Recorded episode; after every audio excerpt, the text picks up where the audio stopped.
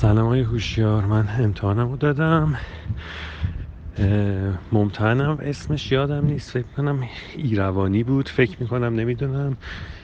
سوالای پارت اولم در مورد اینکه کافی رو ترجیح میدی یا چایی و کار می‌کنی یا دانشجویی و اینکه چه موزیکی گوش میدی و به موزیک علاقه داری. کیو کارتم هم در مورد همین سوال دیروز بود که یه مکان بورینگی که با یکی کسی رفتی چی بوده که من همون موزه فرش رو گفتم. یه خورده بد گفتم ولی دیگه سعی کردم دیگه هر چی یادم بود بگم.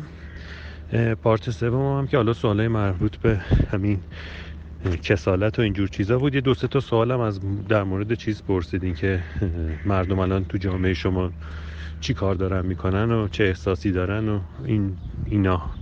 کلا بد نبود ولی فکر می‌کنم یه خورده کم صحبت کردم پارت دو رو. حالا ببینیم دیگه چی میشه.